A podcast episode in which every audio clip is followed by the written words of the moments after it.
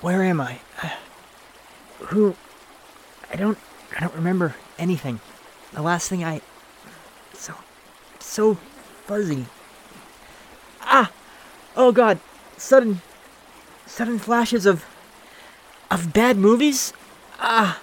God, make it stop. I. Oh, oh god. This. This is the blood dream.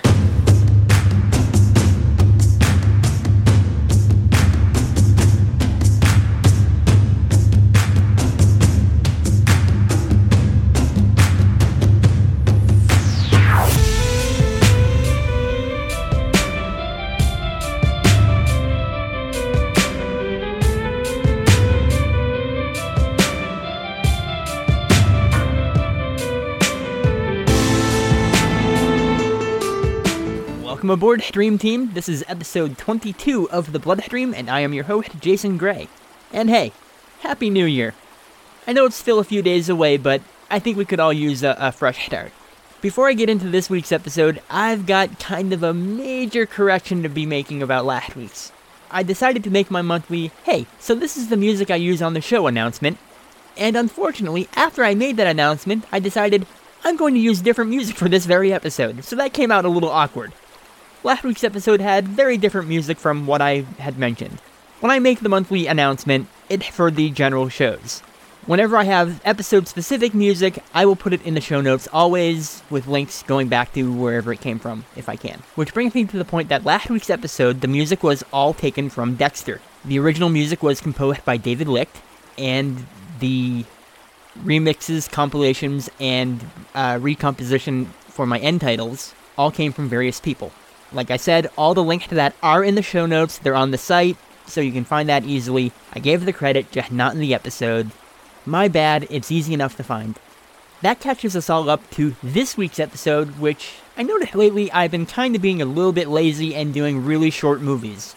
I think it had been a good three or four weeks where all I've done are movies that are actually under an hour or right around an hour five.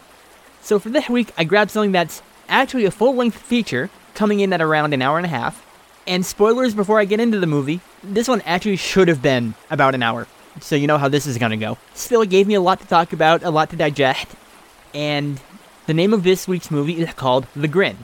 Or since they spell it with two N's, I'm calling it The Grinina. And really, what better way is there to ring in the Happy New Year than with a big, smiling, grinning face?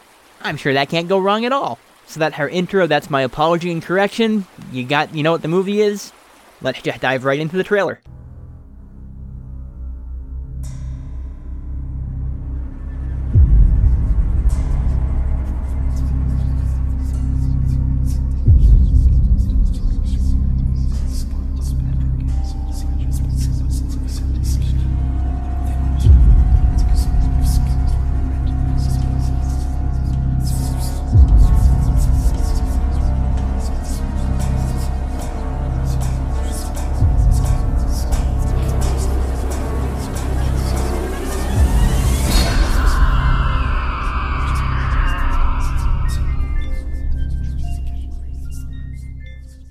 We get off to an interesting enough start as a Mr. Morgan is woken up by a ringing cell phone and answers it, most confusedly.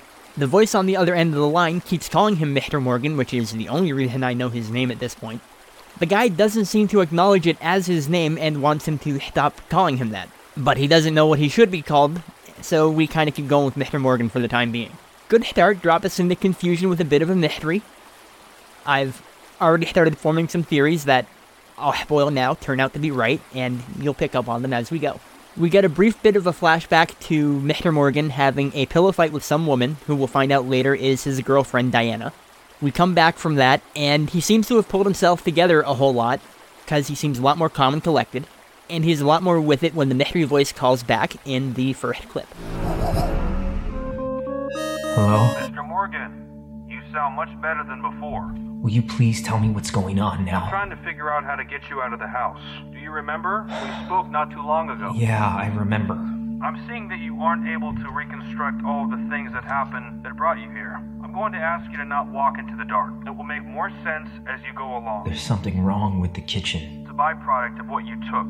Consider what you can see, touch, smell, and hear as your safe haven. Nothing can get in or out. Once you pass beyond that, you're in a state of limbo, for lack of a better term. I don't believe you. Why don't you believe me? Because it's a fucking kitchen. Then by all means, roll the dice. It's still early, so the chances of them detecting your beacon is still slim. Just be ready to run back the way you came, and do not lose sight of the entrance. I think I'm gonna do whatever the hell I want to. Do you hang up? Well, that didn't make a single lick of sense. It actually does eventually, and it does support some of the theory that I'm having, but for right now, nope, not a bit. So Vance, because that's his name, I know it from watching the whole movie, doesn't follow the advice of the voice on the line and goes into the kitchen, which is pitch black and full of whispers. And for the record, Pitch Black and Full of Whispers would make a really great album title. It's not long of wandering through the darkness until Vance comes face to scully face with the Grinina and finds himself right back in the living room. Vance starts banging on the windows to try to get out, but that doesn't do any good. He can't seem to escape the house no matter what. Doors don't open, it's pitch black outside, the windows aren't doing anything. For whatever reason, he is trapped in this location.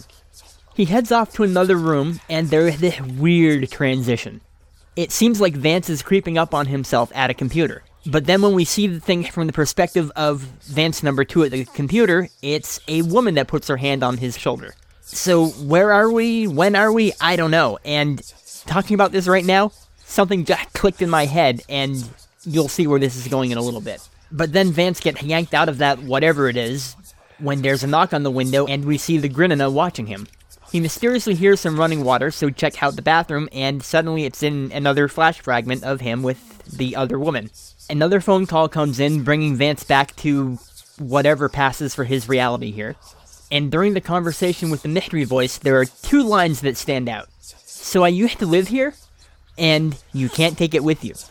These are pretty much the first clues that started me down the path of thinking that Vance is already dead because of the way they're delivered. They're said in a slightly awkward, not quite normal phrasing that no one would quite use, but it's not that far off, and if you're not paying attention, it would seem perfectly normal, maybe. But, well, hear it for yourself in the next clip. So I used to live here. Is that it? Yes, correct. So, where's all my shit then? I used to entertain, apparently. You're noticing changes. This is normal. So, where is it? I mean, if all my shit's here and I'm not seeing my shit, where am I? No one has touched your things, though at this point you really shouldn't be bothering with things like that. It isn't as though you can take it with you. Yeah, but it's still mine. What have you remembered since the last time we spoke? Uh, I was sitting in this chair, just like I am, looking back at three people who were uh, looking back at me. I'm gonna go out on a limb here and say that um, this was a memory, right? Yes, you were remembering. That's cute. But the thing is, I I don't think I was seeing the real deal. Glad to see you're coming along so quickly.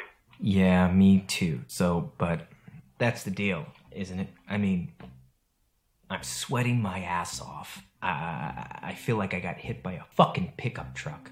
And my head is spinning. I, I was poisoned, wasn't I? Poison, did you say? A poison I did say. Try to keep up. That's how you're getting me to see all this shit, isn't it? I mean, poison or gas. I don't know, and frankly, I don't care. You don't want to kill me that much as a parent. So, what is this then? Is it about money? I don't even remember if I have any yet, but that's what this is about, right? That's disappointing. I looked forward to the connection I thought you were about to make. Well, I'm sorry to disappoint. You are correct, Mr. Morgan. And that what you are experiencing are not memories. They are the retouched versions of actual events that you have chosen to remember in their place. In time, you will see the actual event, and you will have to make a choice. So lay it on me then. What's the choice I need to make? And getting on your level, what's this terrible thing that I fucking did and am choosing to forget? Did I did I bulldoze an orphanage? Uh, I rape a nun? And if what I did was so fucking terrible, why not just cut straight to the blackmail? Because that's where this is headed, right? Yeah, I did some fucked up shit. You show me the nitty gritty, and then I have to choose whether or not to write a big check. I admire your acumen. Even with dilapidated mental faculties, you come to the same conclusions many others have, much further down the line, and with much more information at their disposal. And yet you're wrong. Mr. Morgan is apparently not on the same page as me because he just thinks he's drugged. A reasonable assumption, no one's gonna go, dude, am I dead? There's more weirdness, more memories that are not memories, more getting yanked back to the present by the Grinina showing up. You get the drill by now. I'm feeling like this is a movie version of that video game subgenre that became popular a few years ago. Uh, what was the name of it? Uh, walking simulators? Your character wakes up in a place, has no memory of what's going on, walks around the apartment or the cabin or the the forest. No memory of who they are, why they're there, and with every item they touch, you get a bit of the backstory.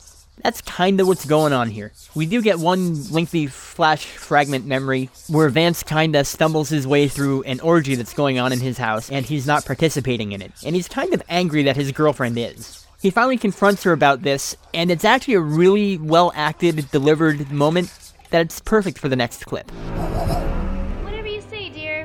Me know when you get your grandfather's dick out of your Oh, ass. Oh, and I'm the one being immature, and, and I'm the one complaining about my toys. Think about this for one one minute, okay? To you, keeping my toys to myself is some ancient misogynistic credo. To me, you are my toy. You're my favorite toy. And to most people, normal people, they would love to have a boyfriend so faithful and he would rather go to bed with blue balls than fuck their girlfriend's best friend while she was in the other room. Yeah, babe, you got me. That's the difference between you and me. I'm so ashamed. No, no, no, no, no, no, no, no. You are completely shameless. I see you're smoking again. You can't even not cheat on your own personal commitments. The difference between you and me is that while I may be your toy and you may be mine, you're not my only toy. And rather than be a stuck up selfish bitch about it, I prefer to share my toys with you. Because, like it or not, everywhere we go, be it the grocery store or nightclub, you're staring down the tits of every hot piece of ass that walks by. I was just trying to make you happy. By having me fuck Lauren. God damn it, Vance. Even I fucked Lauren. Excuse me? Correction, I still fuck Lauren. For all the time we spend at the orgy, and even though that is a really nice conversation that I just shared, I'm actually glad this does turn out being somewhat important to the plot, or at least the characterization of Diana, and how she plays into the whole plot and life of Vance. Because that scene goes on for a very long time, and not a whole lot happens aside from Vance is angry about all the sex that he's not having. Fortunately, it does eventually end as the Grinina makes his appearance and drags Mr. Morgan back to wherever they are. But immediately we're dropped into another flashback, once again, this time with the other girl, the friend that came up to him at the computer. Her name's Lyra. And during this scene, we find out that Diana is pregnant and naturally is debating whether or not she wants to keep it, as well as just how sure or unsure Vance is that he's actually the father with the way that Diana likes to sleep around. Lyra says he's too good for Diana and he should think about leaving, and quite frankly, that's probably some good advice. But he's in love and doesn't really listen to it, and we know how that goes. Vance and Lyra flirt for a bit, and eventually they get it on in the shower, which I think ties back to the earlier shower scene, but I'd have to double check to see if they are the same. It all starts out perfectly innocently with them just taking a shower together and kind of flirting. It's it doesn't really quite go anywhere, but you can tell that Vance is really really tempted, especially with the way Diana treats him. The Grinina naturally shows up eventually and does his thing. And you know, for a movie named after the guy, he sure doesn't do a whole lot other than stand around and wave. But the Grinina has shown up for his 5 second appearance, Vance is back in the house, but then it's almost immediately right back into another flashback. This time between Vance and Diana about what to do about the baby, and that's another good clip. Well, I don't know what you want me to say then. Wait, Vance, no, I'm sorry. I just. I just really want to know what you want. You know, if you agree with everything that I say, then it's all the same, you know? I just. I just want to know what you want. Please. How am I supposed to answer that question? I'm an asshole no matter what if I do. No, no, you're not. I just. Tell me. If I say keep it, then I'm supporting the bullshit Mr. Rogers lifestyle that you clearly despise. If I say get rid of it, then I'm the asshole who can't deal with responsibility and commitment. And apparently, saying that I'll support you no matter what is also the wrong answer. So, I don't even know what I'm allowed to say at this point. I just want to know what you want. Why are you punishing me for wanting Because what you want a black and white answer, and there isn't one. How's that? We're not getting married. You made that quite clear. I mean, I wanted to marry you, but you shat all over that idea with the quickness. In fact, didn't you go out and fuck that Marine just to prove how not domestic you are? When I called you on it, I met at the door with Sex Isn't Love fans. You do the exact opposite of literally everything I ask. So I figure I just keep my fucking mouth shut. That way, there's at least a 50 50 chance I get what I want. You're not going to propose to me? I already did. No, no, you didn't. You asked me if I would like it if you asked me to marry you. Not the same thing. You didn't even have a ring. What did you say, Diana?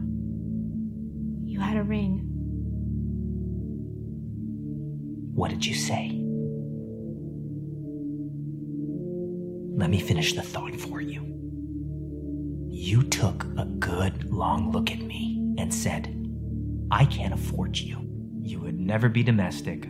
You would never need anyone. You don't need anyone. So I stopped imagining. Did I propose to you? Technically, no. I told you once. I won't ask it again. Ask me now. No. Please, Vance, ask me. This conversation is over. Do whatever you want. You're not gonna listen to me anyway. Vance is riding this very thin, razor thin line between being understanding and being an absolute monster. And I get it. He's in a horrible position. His girlfriend treats him terribly. But at the same time, he's also not being that understanding, while the girl he claims to love, and is the possible mother of his child, is sitting on the closet floor weeping. We move on to yet another flashback, this time with Vance being blown by Lyra, when Diana comes home in a drunken, hazy mess. She is so out of it, she doesn't even notice Vance and Lyra doing their thing in the closet, and she starts wandering off, drunkenly singing. The two hiding out in the closet get back to what they were doing until Vance notices that Diana has stopped singing.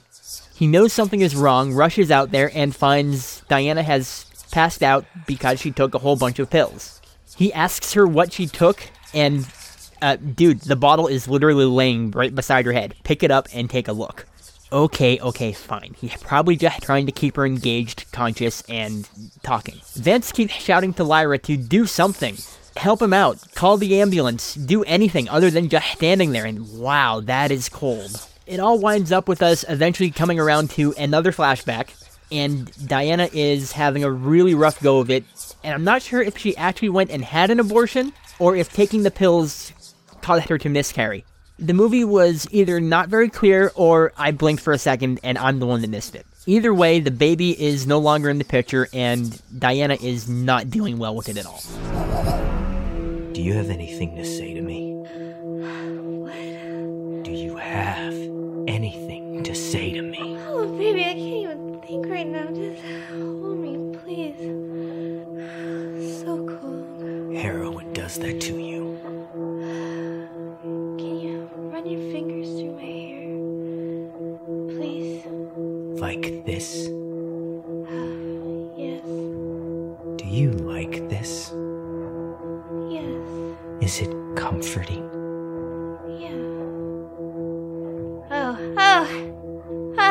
Think our little girl would have liked this? What?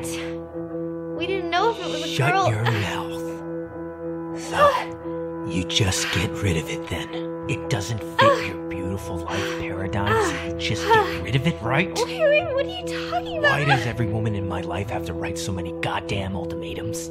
What? I didn't give you an ultimatum. Love me because I'm beautiful, not because I have character. That's an ultimatum.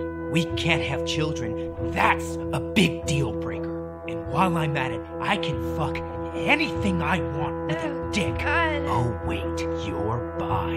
Dick optional. I never said we couldn't have children. Then why did you do it? And while I'm asking stupid questions, why did you do it the way you did it? Because I can't do this. I can't have children like this. Then get rid of it! Abort it the slow, torturous, self medicating way. How incidentally advantageous that the one thing you want to do every night just so happens to solve your other little problems. Color me shocked.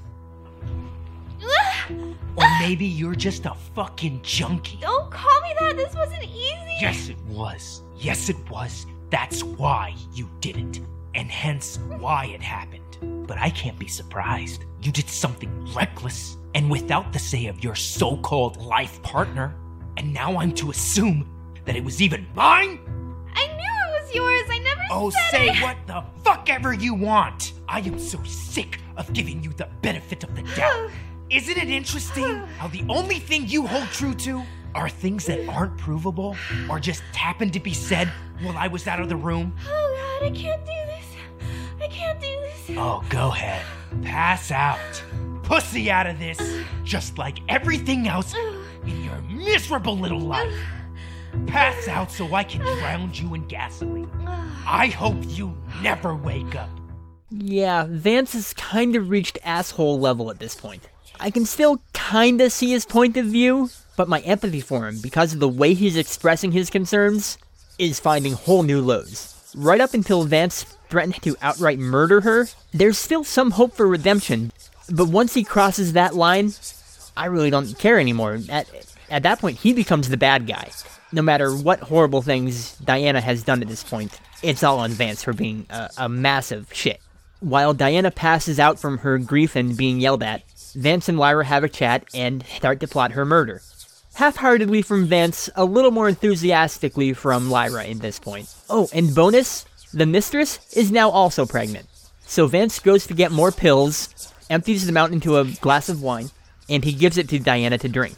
But as she's laying there, kinda half out of it, Diana says a few choice things to Vance that hit him in just the right way that shows that even though she doesn't really show it or express it the way a normal person would, she does apparently really care for Vance. So, oops, you done fucked up, Vance. Vance is freaking out and he talks it over with Lyra, and he starts to realize just how much this woman has been manipulating him throughout this whole thing by this woman who claims to love him, and that's a good next clip. What did we just do? We bought ourselves freedom. We can't do this. It's already done. All we have to do is wait and call the police. Excuse me? Yeah, we're gonna call the police. We came home from wherever and found her in bed, just like she is. It's perfect. I mean, come on. You saved her once during a suicide attempt. This is a crime we practically can't even admit to. And no one would believe us, even if we did. And she handed it to us in a nicely wrapped package. Like a wedding present. This isn't happening. Trust me, they won't even consider you a suspect.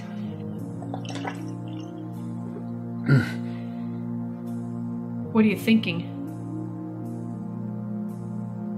Baby, what are you gonna do? Diana calls me baby. Not you. Who the fuck do you think you are? For your information, I'm not worried about getting caught, or prison, or heaven and hell, or getting my name in the fucking newspaper. Yeah, it's starting to be real clear to me now. It's starting to look less like you and me, and more like you and what I can get you. In fact, how the fuck did you even know to show up that first night? I don't remember calling you. God, I need to have my fucking head examined. Vance tries to call someone to get help for Diana. Lyra loses it and comes after him with a knife. He manages to get a hold of the knife and make stabby on his second baby mama, and then go ahead to drown his sorrows in booze for a bit. and is suddenly sitting across from a guy who I believe is the voice that was on the phone earlier in the movie. Mysterious voice tells Vance that now he knows exactly what happened, and Vance expresses a lot of regret over everything and how badly he fucked up. There's been a lingering question that the movie brings up every so often. They don't dwell on it too much, and it's just the simple question of where did Lyra even come from? And it wonderfully plays on the expectations of the audience of just accepting, oh, she's a friend that Vance is talking to to get advice about what to do about Diana. It's a perfectly normal thing, but it's played as just being a little bit off, and we shouldn't just accept it because it's what normally happens in movies. A person just appears that they apparently know. The movie then goes through a series of flashbacks that repositions all the scenes we've already seen with Lyra, but now without her in them. It's revealed this friend, this Lyra, never even existed in the first place, and has always been just a figment of Vance's own damaged mind. Vance comes to realize that all the medication in the house is actually his for his mental condition, and he confronts the mysterious voice about this in the final clip. This is a trick. You're trying to trick me. Why would I do that, Vance? This was never mine. This shit was never mine. Like how you never drank beer? That's different. With that. You didn't remember. Well, no. So, in your mind, it's more likely for you to remember someone that doesn't exist? Bringing you a beverage you never drank than to forget the owner of the medication in the house? I don't think I follow your logic. I'm not lying. I didn't remember. For a man that purportedly drinks only wine, you sure do carry around a flask a lot. What do you drink, Vance? Wine. What do you drink out of your flask, Vance? Wine! You're still lying to yourself. I'm not lying to myself. I drink wine.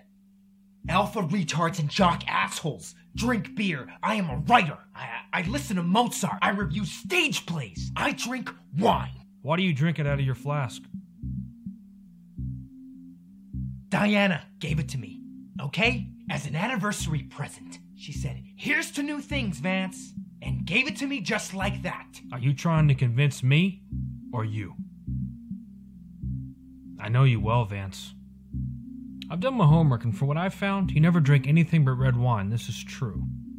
Also, that the flask was not for your anniversary, but a birthday present. Does it even matter? Remember why you threw it off the pier? I was angry. Why were you angry? I don't remember. I don't believe you. Because she got it from me the night of the party she was hosting, okay? She was at the store buying the alcohol. It wasn't even a real birthday present. This is what made you angry. No. What was it? Wasn't my kind of party. Why did you host it? I didn't. Diana did. She, she told me she was hosting a party that weekend. I, I thought it was for my birthday. She, she never said that it was for my birthday. I just assumed that it was. So come that night, I text her, hey, thanks for throwing me a birthday party. When she got it, she was at the store buying the alcohol for the party. Realizing that it was my birthday, she picked up the nearest thing that she could find. There. Are you happy? Does that solve the mystery of the fucking flask? Why wasn't it your kind of party? Because it was a disgusting swingers party. I only met two of these people before, and wasn't five minutes into it that everyone started feeling and groping on each other. They didn't even touch the alcohol. And, and, then Diana starts grinding on Brad. She tries to get me to fuck Lauren so she could fuck him, and they were dating for fuck's sake. And then you realize the party had nothing to do with your birthday. Fucking A! Are you telling me you wouldn't be pissed? So I drank. I drank the hard stuff. Just like the man I thought Diana wanted me to be. And I wasn't used to it. And I got trashed. And then I started fighting with Diana in front of everybody. I chased everyone off, including Diana. So when everyone was gone, I walked down to the pier and I threw that piece of shit flask into the goddamn ocean. Then why do you carry it around with you? I don't. I threw it off the pier. Remember? Vance, it's in your pocket. So, gasp, surprise! Vance has actually been dead for 11 months, and the mysterious voice is the medium that has been hired to cleanse the house of his restless spirit. So now that Vance has come to terms with everything that's happened to him, it's time for him to leave and move on, but he still has to have a little visit with the Grinina. Oh hey, remember that guy? Sunlight finally dawns on Vance's otherwise dark world, and he waits and waits as he tries to accept what he has to do next. Darkness falls again as the Grinina shows up to do whatever he's going to do, and how is there still 10 minutes left of this movie? Oh, right. Because while Vance may have said that he's ready to move on, he then sits on the bed for three of those last 10 minutes. And then even more flashbacks to what really happened without Lyra being there. Like we needed more of that at this point in the movie. We get it. Lyra didn't exist. We can wrap our heads around the concept. You don't have to go through every scene she was in and show us how it really played out. We get it. And aside from like a brief moment back in the real world where the mysterious voice is going through the house, cleansing it with sage, and a few last comforting words with Diana, that's pretty much the end of the movie. It really did end like 10 minutes ago and then just kept going and going. I really love this idea for the movie. And the darkness of both characters is deep and strong and actually well realized for a movie of this nature. You actually feel for them despite them being really messed up people who do a lot of horrible things to each other because they're written with such depth that they feel like real people. They're broken, they're messed up, their relationship is messy, but they do love each other in their own weird way, no matter how messed up that love may be. And while I do like it, you do see the twist of Vance being dead coming a mile away. I called it in like the first five minutes of the movie. But I still thought it was handled very well. It takes a while to get there, and the movie is probably a little bit too padded out, but for the most part, the central mystery does unfold in a fairly decent manner. Just because the audience sees it coming doesn't mean it can't be an interesting and worthwhile journey to see Vance going through it and coming to the same realizations. The main problems with the movie is that the script is really overwrought in its melodrama, and at times the acting can get really hammy and very scenery chewing. And ultimately, it really is too long of a movie for this sort of idea. There is a lot of time spent sitting around, and lots of scenes we really don't need once we get the twist of it all. This easily could have been cut down by 10, maybe 20 minutes and there really would have been little to no difference in the story or characterization we're given. I say that maybe it could even be 30 minutes less, but that might actually be pushing it. It's a good story with some overacting, just told over way too much space. So that was the Grinn. I'll do it right the final time. And this has been the Blood Stream. If you've enjoyed listening to this episode, you can find more on iTunes, where you can subscribe, like, rate, and review the podcast. Just search for the Blood Stream. We're the one that's not a medical podcast. You can also search for us on Facebook and find the group there, join in the fun, and get updates on whatever's going on. Like this week, you would have seen my explanation of why this episode is a day or two late. I can also be found on Tumblr at thebloodstream.tumblr.com. You can also always find us at triskaidekafiles.com where I do other reviews of horror movies. And if you have any questions, suggestions, movies you'd like me to review, you can hit me up at any of those places and drop me a line or you can always just send me an email at phoenix, F-O-E-N-I-X, at gmail.com. That's phoenix with an F. So thanks for listening, and keep streaming.